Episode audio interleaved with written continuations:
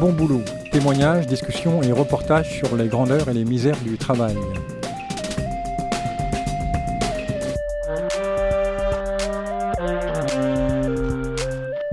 Il y a-t-il des bons boulots? Qu'est-ce qui caractérise un bon boulot ou au contraire un sale boulot? Épanouissement, reconnaissance, insertion sociale, créativité, maîtrise d'un métier, sentiment d'utilité ou bien aliénation, émiettement du travail, perte de sens, management toxique, burn-out, dépression? Qu'est-ce qui fait la différence? Le travail lui-même, ses conditions d'exercice ou les possibilités offertes à une personne de s'y investir et d'y gagner une certaine autonomie. Le sujet est vaste et délicat quand il s'agit de témoigner. Nous parlerons métier et nous aborderons les, raisons pour lesquelles un individu s'épanouit dans son travail. Nous chercherons aussi à comprendre sous quelles conditions un bon boulot pourrait être dévalorisé et devenir parfois un sale boulot. Aujourd'hui, nous recevons Tom Dubois-Robin, ancien adjoint sécurité dans la police nationale et qui travaille aujourd'hui dans une entreprise de sécurité euh, privée. Bonjour Tom. Bonjour. Alors, pourriez-vous vous présenter et esquisser d'abord le parcours qui vous a conduit à exercer le métier de policier, bon, depuis le lycée, et à exercer, à l'exercer comme euh, adjoint de sécurité dans la police des frontières? Mhm. Alors, euh, donc, comme vous le disiez, je suis Tom Dubois-Robin, j'ai 29 ans aujourd'hui.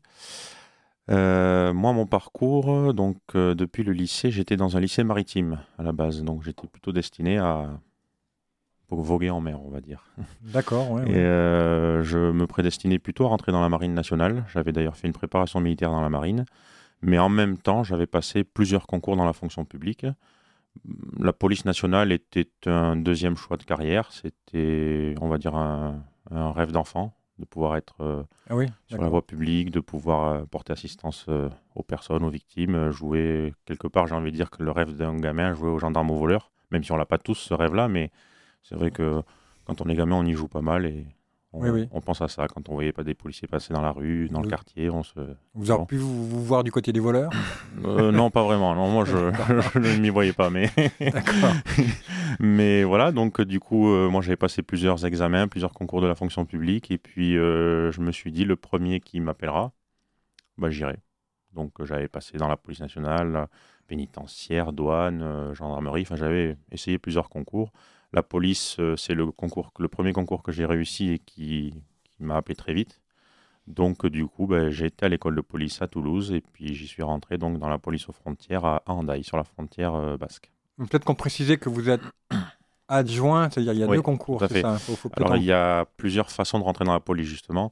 Euh, dans cette, dans cette branche-là, les adjoints de sécurité, ce sont des jeunes entre 18 et 30 ans qui n'ont pas le bac, par exemple, ou même s'ils ont le bac, ils peuvent quand même. Mais c'est un moyen de mettre un premier pas dans la police nationale sans y entrer officiellement et d'avoir deux contrats de trois ans pour se faire une idée du métier, être sur le terrain avec un même uniforme, le même armement, pas, les, pas forcément les mêmes prérogatives qu'un gardien de la paix titulaire. Par exemple, on ne peut pas faire d'enquête de, procédure euh, particulière. Voilà. Alors, pour euh, voir ce métier, on, peut-être on peut prendre euh, donc parce que vous êtes retrouvé à la police des frontières à Hondaï, c'est ça Oui, hein tout à fait. Est-ce que vous pourriez euh, préciser déjà au départ l'émission, l'ensemble des missions Le terrain, c'est important, ce que vous couvriez, ce que vous couvriez dans, mhm. quand vous faisiez ce métier. Et euh, après, peut-être qu'on va se focaliser sur euh, mhm. un, exemple d'action. Bah, déjà, la police nationale, c'est un métier, c'est une, une institut avec euh, une vaste palette de métiers. C'est un peu comme dans l'armée. on n'est pas juste soldat avec un fusil, on va dire.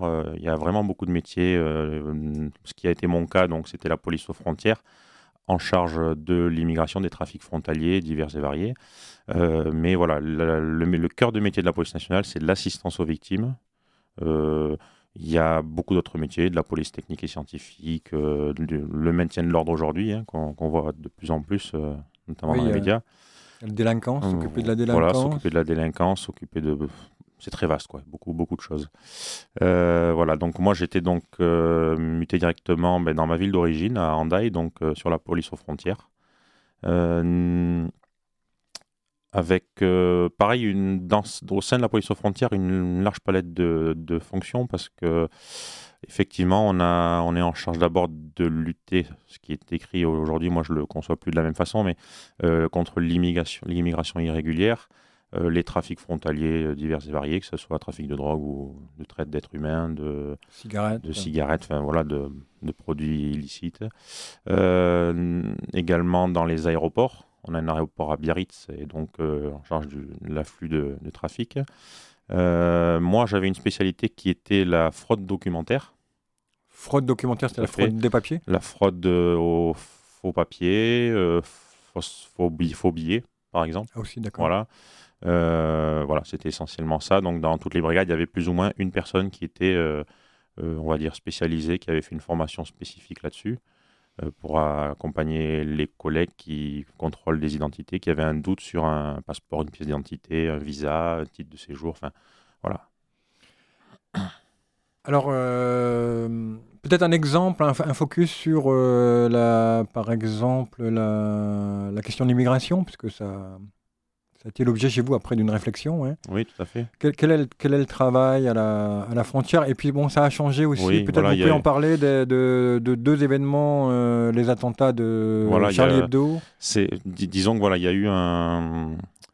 À la base, euh, quand je suis rentré en 2014, le, mon, ma fonction consistait euh, essentiellement à être présent spontanément. Par exemple, moi, je travaillais essentiellement de nuit, donc on faisait des patrouilles sur une bande frontière. Nous, on avait une bande frontière qui, était assez large. Hein. On avait euh, de Handaï jusqu'à au-delà de Biarritz, donc ça faisait à peu près 20 km de bande frontière. Ça, c'était notre euh, terrain d'action sur une frontière longue. Euh, alors, je ne saurais plus vous dire la, distance, mais on allait de, donc de, la, de la mer jusque même dans les Pyrénées. On avait une frontière assez longue. Quoi. Dans le pays Béarn on, on, pouvait exercer là-bas. Il y avait une équipe, notamment à Pau, mais on pouvait exercer jusque là-bas. Euh, euh, là où il y a eu un objet de réflexion, c'est que avec le temps, euh, voilà, nous on était déployés spontanément sur réquisition de telle heure à telle heure à tel point frontière. Voilà, il n'y avait pas vraiment de, de point fixe. On ne gardait pas des frontières comme avant l'euro, quoi. Euh, arrivé en 2015, donc les attentats d'abord de Charlie Hebdo qui ont commencé au, au, sommet de l'État à faire éveiller alors selon eux, quelques consciences, mais euh, et notamment les attentats du Bataclan fin 2015. À ce moment-là, donc François Hollande déclare un état d'urgence et suspend euh, les accords de Schengen et donc euh, rétablit des frontières, des contrôles aux frontières permanents. là, ça change totalement votre et travail. Et là, ça change totalement la nature de notre travail, puisque à partir de ce moment-là, on nous demande vraiment de. On est sur tous les points frontières, en sous-effectif assez important. Euh, et on nous demande donc euh, ben, vraiment là de, c'est même plus de réguler l'immigration, c'est vraiment de, de, refouler toute personne qui veut rentrer sur le territoire français et qui n'a pas un document euh, valable. Pas même, je, je, me suis vu, je me suis vu avec mes collègues, par exemple, voir un gamin de 15-16 ans qui revenait d'Espagne acheter ses, ses, bonbons ou une connerie comme ça, qui avait oublié sa pièce d'identité chez, chez lui en France. Bon, on s'est vu lui refuser l'accès en France, quoi. Euh, c'est donc là, le boulot est un peu dénaturé, quoi, d'une certaine le, manière. Le boulot, bon, voilà, il est bon, moi avec le temps et avec le fruit de la réflexion, avec le temps, il est déjà dénaturé de base pour moi. Il y a beaucoup de choses qui me conviennent plus, mais mais euh, mais voilà, tout à fait. Il y, a, y a eu un basculement à ce moment-là. Et quand euh, Emmanuel Macron est arrivé en 2017, là, il a, ça a été accentué, notamment avec la crise du Covid. oui, voilà. le Covid, on vous a fait poursuivre les gens. Voilà, moi, je n'y étais plus. J'avais démissionné donc en 2018, mais mais à ce moment-là, euh, nous, on a vu beaucoup de choses euh, se transformer, notamment moi en tant que militant. Euh, oui, on peut le dire, vous êtes militant NUP. au NUP de la France Insoumise. Je, je travaille beaucoup sur les questions d'immigration avec les associations ou avec le, la France Insoumise, sur, voilà, sur l'aide aux personnes réfugiées, sur voilà, le changement de cette politique. D'accord. Assez compliqué. Mais avant d'aller sur euh, ce qui vous a fâché finalement, enfin ce qui vous a fait que vous avez quitté ce, métier, prenons comme le, bon côté. Quand on parle d'un métier, moi je, on parle facilement de, la, de, métier à propos par exemple d'un plombier qui vient chez vous, qui fait, qui fait une réparation euh, fabuleuse. Euh, d'un quelqu'un qui fait de la marqueterie. Enfin bon, on voit bien, le, le métier, c'est un geste particulier, c'est une habileté, c'est un regard. C'est pour un photographe, c'est un regard, par exemple c'est quelque chose qui, d'une certaine manière, grandit le, le, travailleur, Mhm. quel qu'il soit, et, et quel que soit le métier. Quel serait, comment vous décririez en, en termes plutôt, euh, si vous donniez, vous voulez donner envie Mhm. à des jeunes de, de, de faire euh, policier, euh, gardien de la paix. Quels sont, quel est ce métier, là Mais, le euh, savoir-faire, quoi. Déjà, pour donner, enfin, pour donner envie à ces jeunes de rentrer dans la police, bien évidemment, moi j'encourage les, les jeunes à y rentrer, à la transformer de l'intérieur, à être Ah oui. acteur de cette transformation, parce qu'aujourd'hui elle est un peu dénaturée du, de, de la part de nos politiques, mais, mais euh, bien évidemment, euh, bien évidemment, il faut les encourager, parce que c'est un métier quand même qui est essentiel à la base. Oui. C'est un métier d'assistance. Quand on a un problème avec son voisinage, quand on a un problème sur la route, un accident, on est toujours content d'avoir des personnes qui sont présentes Mm. pour nous accompagner, pour euh, aider, pour euh, apporter assistance. On, on l'a vu notamment, on en parlait du Bataclan, euh, c'est des personnes qu'on a applaudi. Police, Oui, là, la- on pourrait, euh, ouais, ouais. Voilà. On Euh, pourrait prendre trois, trois, trois événements, le Bataclan, les Gilets jaunes, euh, enfin, oui, ou deux. oui, ça- voilà, Comment le Bataclan, on a applaudi les policiers, les Gilets fait. jaunes, il y a une bascule. vous, vous Mm. avez une idée là-dessus Pourquoi ça bascule Ben, Parce Pourquoi- que le politique s'en mêle et ne laisse pas notamment. Ben, je, moi, je, je prends les gilets jaunes vu que j'en ai fait partie. Quand j'ai démissionné, j'ai démissionné, j'ai posé mon arme et j'ai enfilé un gilet jaune très vite derrière. Ouais. Donc là où je peux en parler, c'est que on a un mouvement qui, qui, est, euh, qui est populaire, qui est soudain, qui est pacifique. Et il y a toujours, bien évidemment, dans tout mouvement Oui, il y social, a eu quand même il y a toujours des gens qui viennent se greffer à ces mouvements pour, euh, pour casser, pour euh, ne rien revendiquer. Donc euh, la police devrait être utile à ce moment-là, mais la politique s'en sert pour étouffer des mouvements. Donc à ce moment-là, quand le politique s'en mêle, notamment euh, ce gouvernement, euh, la, politique, le- la, la police ben, suit des ordres, est contrainte de suivre des ordres. Beaucoup aussi, on en, on en a vu beaucoup, on a eu beaucoup d'exemples de, de- de policiers qui, bon, ben, eux, dérapaient, et puis parce que beaucoup, on les entendait sur, euh, sur les manifs ou à la radio, ou euh, on voyait des images où des policiers étaient très contents aussi d'arriver au samedi et puis de pouvoir se défouler un peu. Donc, c'est ce genre de comportement qui aussi euh, ont fait cette bascule. Entre le moment du Bataclan où c'était tous des héros et au moment où euh, ben, il y a de la répression, il y a des violences policières, ça existe. Mais euh, la police, elle est un peu à l'image de la société aujourd'hui aussi. euh, elle se transforme avec le temps aussi. Et, et voilà, il y a de tout. C'est- Pour parler de, en bien encore une fois de ce métier, à un moment vous m'avez cité le G7, euh, une- un événement qui avait donc il y avait la police était responsable de l'ordre Mhm. et il n'y a pas eu de problème, ouais. Oui, Et- tout à fait. Ben, on, a, on a organisé, nous, de notre côté, du côté des partis politiques euh, de gauche euh, et puis militants écologistes, tout ça, on a organisé la- les manifs contre le G7, qui s'est déroulé d'ailleurs dans ma ville, à Hendaye. On avait 20-25 000 personnes qui étaient présentes sur la ville. Et on avait euh, négocié avec la préfecture, euh, et ça a été difficile, mais que le jour de la grande manifestation, c'était un samedi, euh, il n'y ait pas de policiers visibles. C'est ça, l'important c'est qu'il ne la pas manif, visible voilà. euh, parce que ça pourrait faire provocation, c'est ça? Ça- bah, quelque part, oui. Et Oui. ça s'est approuvé parfaitement vrai, parce qu'on a obtenu raison. Les policiers étaient cachés dans les sous-bas de la ville. Ils étaient prêts à intervenir, bien évidemment. Toutes les, on a- la ville était bunkérisée, il y avait des flics partout, mais euh, ils étaient discrets. Il y avait sûrement des policiers en civil dans la manif, sûrement, mais voilà. Et le service d'ordre était fait par les associations et, l'organisation de la manif. Il y avait un accord entre les associations et la préfecture et la police d'une certaine manière qui a fonctionné. ouais. Tout à fait. Et on s'est rendu compte du coup que du début de la manif jusqu'à la fin, ça a duré toute une après-midi, il n'y a pas eu un seul incident. Pas un seul. L'organisation avec le, le service d'ordre ont fait un travail formidable. Les deux jours avant, ils ont même retourné toutes les poubelles, fouillé toute la ville pour retirer tout ce qui pouvait être caché par des gens qui venaient Donc l'association Voilà. peut travailler main dans la main avec la police, euh, main dans la main, euh, oui, plus ou moins, euh, à, à part le jour J. Enfin, en hein. coordination. Voilà, quoi. tout à fait. Et euh, on s'est rendu compte voilà, qu'à jusqu'à la fin de la journée, eh il n'y avait pas eu un seul incident, parce que la police n'était pas présente, pas visible en tout cas. Euh, donc voilà, il y a, hum, je pense qu'il faut aussi savoir faire confiance aux organisations et on peut très bien faire des manifs sans qu'il y ait de problème. Voilà, À ce stade, euh, on voit, bon, on voit des actions, on voit, on voit comment aussi, enfin bon, le policier travaille euh, pour un, effectivement pour un pouvoir et il ne peut pas s'en abstraire. Heureusement quand même, heureusement, je pense. Euh, dans une fiche de poste, de, dans toutes les fiches de poste, quand on cherche quelqu'un pour travailler, il y a une rubrique savoir-être Qu'est-ce que vous pourriez, dire à propos du savoir-être du policier, du gardien de la paix mhm. qui serait aux frontières, par exemple? oui. Ben, aux frontières ou ailleurs, de toute façon, un policier, il doit quand même de base savoir être très impartial, savoir garder son calme, hum, savoir analyser des situations.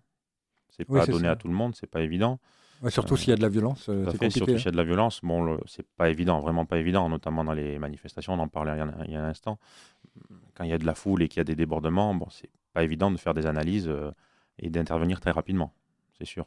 Mais, mais voilà, ce sont déjà des, des qualités importantes à avoir.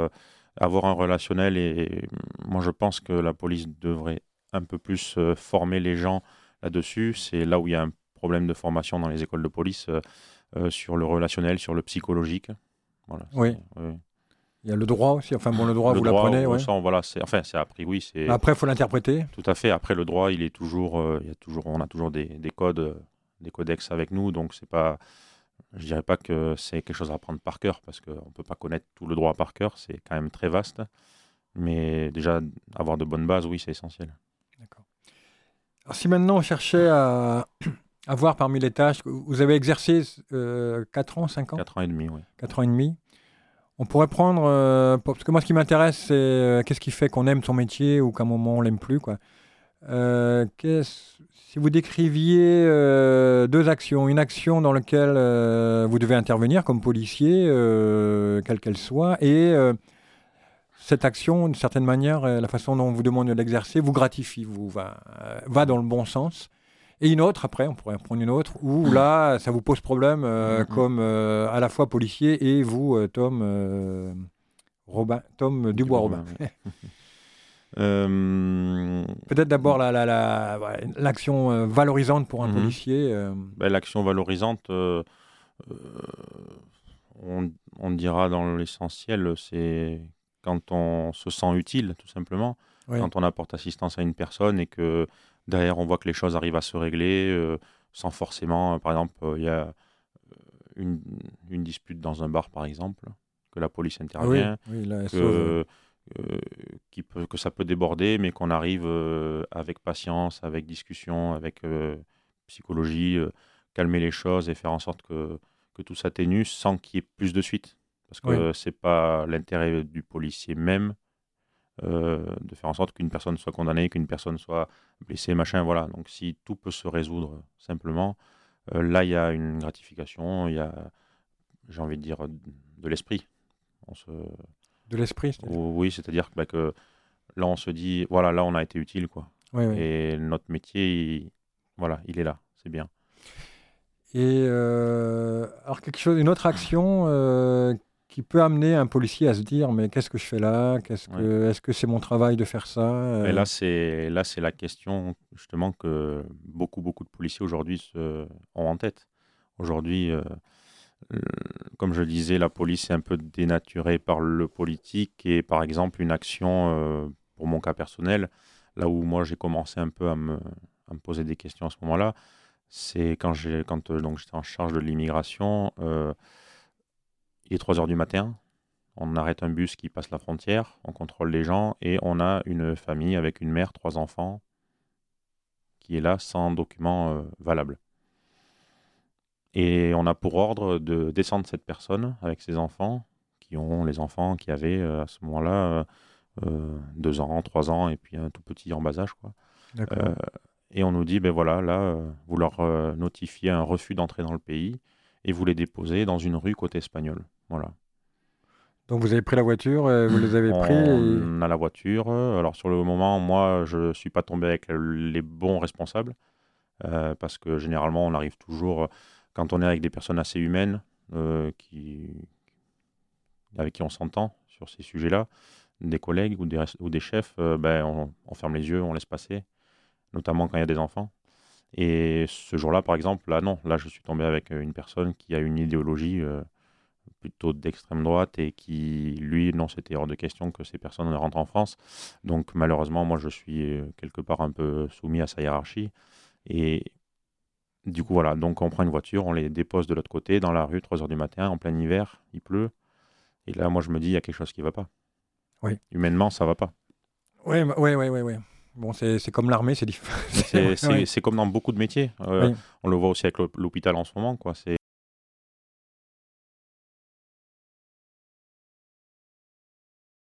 Comment on pourrait appeler ça, quand le commandement, chez nous en tout cas, ne, ne suit que les directives de l'État et, quelque part suivent une, une, idéologie qui ne nous correspond pas et qui ne font pas le cœur de notre métier, euh, ben voilà, là on peut se poser des questions et on se, on, se sent pas bien dans le métier. quoi. C'est un peu le problème également du chiffre dans la police.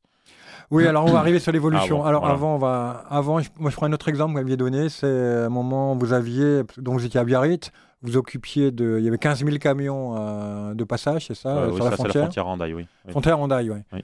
15 000 camions qui passent, vous êtes euh, combien de policiers? Alors, alors ça c'est justement au moment où il y a le Bataclan et où on remet l'état d'urgence. Ah, en plus, oui. C'est là qu'on nous dit, bon, bah, à ce moment-là, il faut que tous les points de contrôle soient bah, contrôlés en permanence.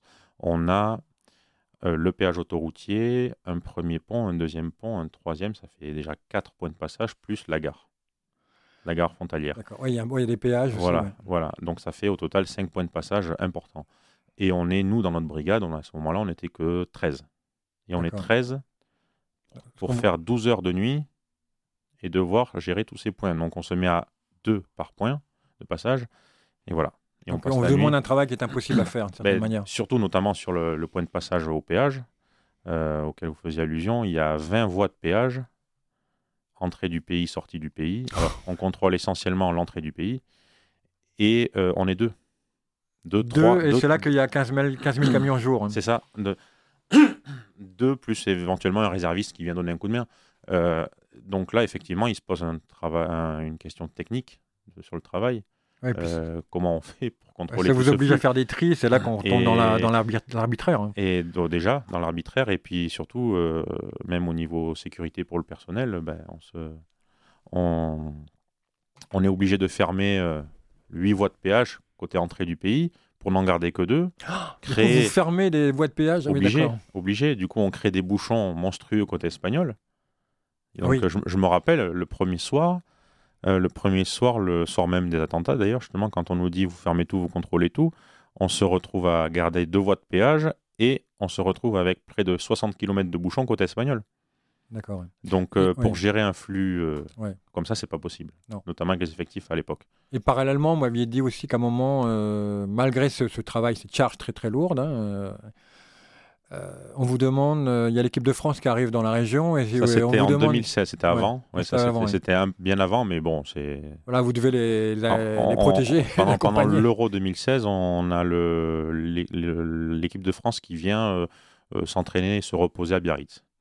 Et donc, on nous dit, ben, là, il tombe une mission. bon, ben, la police aux frontières, vous allez être en charge de sécuriser le transport des, de l'équipe de France de football. Et là, moi, je me dis non, c'est pas mon métier.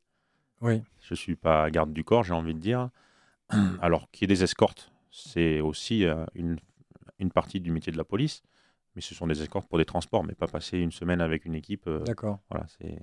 Et tout ce dont on parle, là, tout ce qui vous a été pour vous des cas de conscience, ça, discute dans la, dans la police de ça? Ben, Dans la police, ça, ça en discute. Euh, ben, ça dépend des moments. Moi, sur, sur, sur le sujet de l'immigration, en fait euh, j'ai eu à en discuter euh, sur le fond euh, avec peut-être un policier sur les 14-13 qu'on était de la brigade.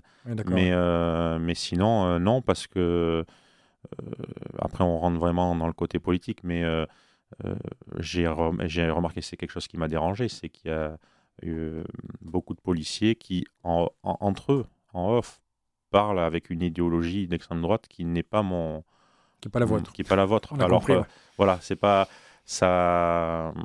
Ça ils n'en parlent pas en dehors, c'est entre eux, mais quand, euh, bah, si on met ce sujet-là, par exemple, à table avec tout le monde, euh, bon, est-ce que vous avez trouvé ça normal que, bah, on va pas avoir les réactions Ouais, c'est pour ça qu'on demande aux policiers peut-être de, suivre le pouvoir politique, parce que c'est la grande muette comme la comme l'armée, et c'est peut-être pas bon.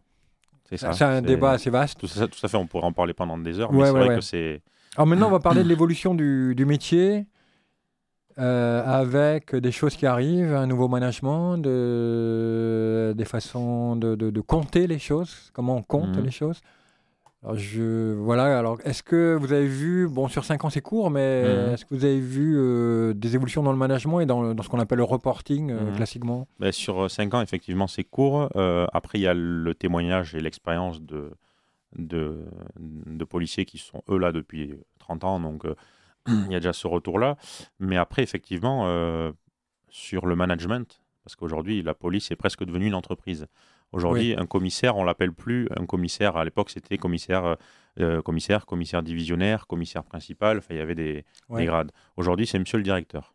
Ah oui, Déjà, quand euh, moi, on m'a dit on appelle ça monsieur le directeur, je me suis dit, bon, directeur, c'est dans une tour avec euh, des, des gras de papier. Enfin, voilà, c'est. Euh, je raccourcis, mais c'est très proche de ça. Euh, et puis, euh, la formation, euh, voilà, des, on va dire des cadres d'un commissariat, des officiers. Aujourd'hui, c'est vraiment devenu le- une école de, de voilà, de- management. de- de management. Il y a des gens qui vont à l'école d'officiers ou de commissaires, notamment la, la- la commissaire actuelle de, dans, dans ma ville, à la police aux frontières. Elle a tout juste 30 ans, elle a mon âge. Elle sort de l'école, elle n'a jamais fait de terrain Ah oui, et elle gère 180 fonctionnaires de police, ouais, ouais. qui d'accord. eux, la plupart ont quand même 30-40 ans de carrière. Donc bon, c'est c'est difficile déjà à assimiler pour. euh, Donc vous considérez, vous, là, qu'elle a... Elle n'est pas finalement, elle est un peu parallèle au métier et, Et- pourtant son, son travail c'est de, c'est ça, c'est ça. De piloter ce métier, ouais, ouais, c'est ça, un- une tendance, ouais. C'est un peu ça. Donc, euh, donc euh, bah, déjà là, ça, ça creuse quand même un fossé. Euh, et ensuite, sur le reporting, voilà, on entend depuis des années. Beaucoup disaient que c'était une fable, que dans la police, on faisait du chiffre. Mhm. Euh, effectivement, on fait du chiffre. Alors que ce soit sur la voie publique, euh, dans la police, dans la sécurité routière ou comme ça, il y a des résultats à, à communiquer à sa hiérarchie.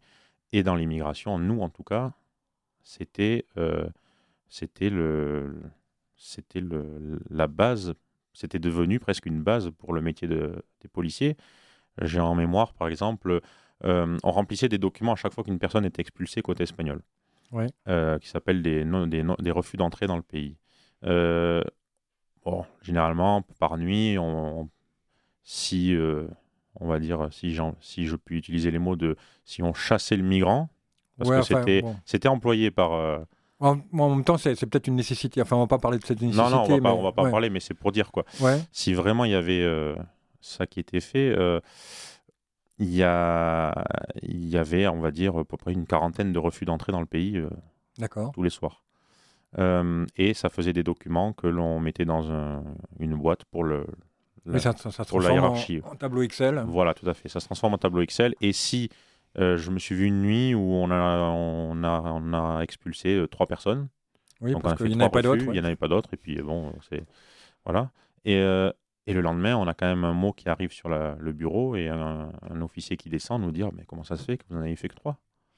D'accord. Et alors il n'y a, y a pas, on va dire officiellement de de chiffres à faire, mais euh, on le ressent par les remontrances, on le ressent par. euh, Oui, c'est pas dans les notes, mais c'est. c'est pas dans les euh, notes, mais c'est. C'est dans la façon de manager de certains cadres. euh, c'est peut-être une demande qu'il aurait faite aussi. Ah, mais c'est euh, c'est carrément une demande qui est faite de l'État. Oui, oui. C'est pas c'est pas le commissaire lui-même ou le petit euh, euh, fonctionnaire, euh, de, le petit capitaine qui dit euh, bon ben moi aujourd'hui tiens ça me plairait de, de faire du chiffre. Bien sûr que non. D'accord. Mais voilà. et là, là, on voit le boulot se transformer, quoi. Tout à fait. Ouais. Puisque le, le critère premier serait tout simplement la paix, enfin le et le travail, le respect de la, de la règle. Mhm, Et là, il peut y avoir des dérives. ouais. tout à fait. Euh, Peut-être on finira sur. euh, Bon, vous avez 30 ans, vous êtes jeune, euh, mais vous pouvez donner des conseils aux autres jeunes qui voudraient euh, faire, malgré tout, le noble métier Mm. de, de gardien de la paix? Vous avez quelqu'un qui a 18-19 ans, là, il, il sort de droit peut-être, ou il, veut, il a fait un, un an de droit, deux ans de droit, Mhm. je sais pas. Ou même même moins que du Même droit, un bac, ouais, ouais, ouais, oui, ouais. Mais moi, je, je l'encouragerais à aller au bout de son idée de rentrer dans la police. Bien évidemment, comme je disais tout à l'heure, il va falloir que euh, les gens qui rentrent aujourd'hui arrivent à changer les mentalités à l'intérieur de ce métier, de l'intérieur, ce qui n'est pas évident, c'est sûr. Euh, après, bon, euh, il Ah, c'est le militant qui parle presque. pas, que le militant parce que, parce que je l'ai vécu. Donc euh, après, bon, il se pose des questions de formation aussi parce que les formations sont pas forcément aujourd'hui adaptées à, Oui, parlé. voilà, aux missions de la police aujourd'hui. Les, les formations sont trop courtes. Oui. Alors les adjoints de sécurité, ils rentrent avec trois mois de formation. Ouais, et là, les gardiens de la paix rentrent avec 8 mois de formation. Ça avait été encore raccourci sous Hollande à 6 mois, donc c'était c'était déjà très court. C'est toujours trop court. je vois un exemple, on prend le Canada, c'est 4 ans. Quoi. Ah, c'est vrai ah, c'est, Ça se fait pas comme ça. Quoi. Donc, 4 ans, c'est déjà peut-être trop long aussi. Voilà, il faut trouver le juste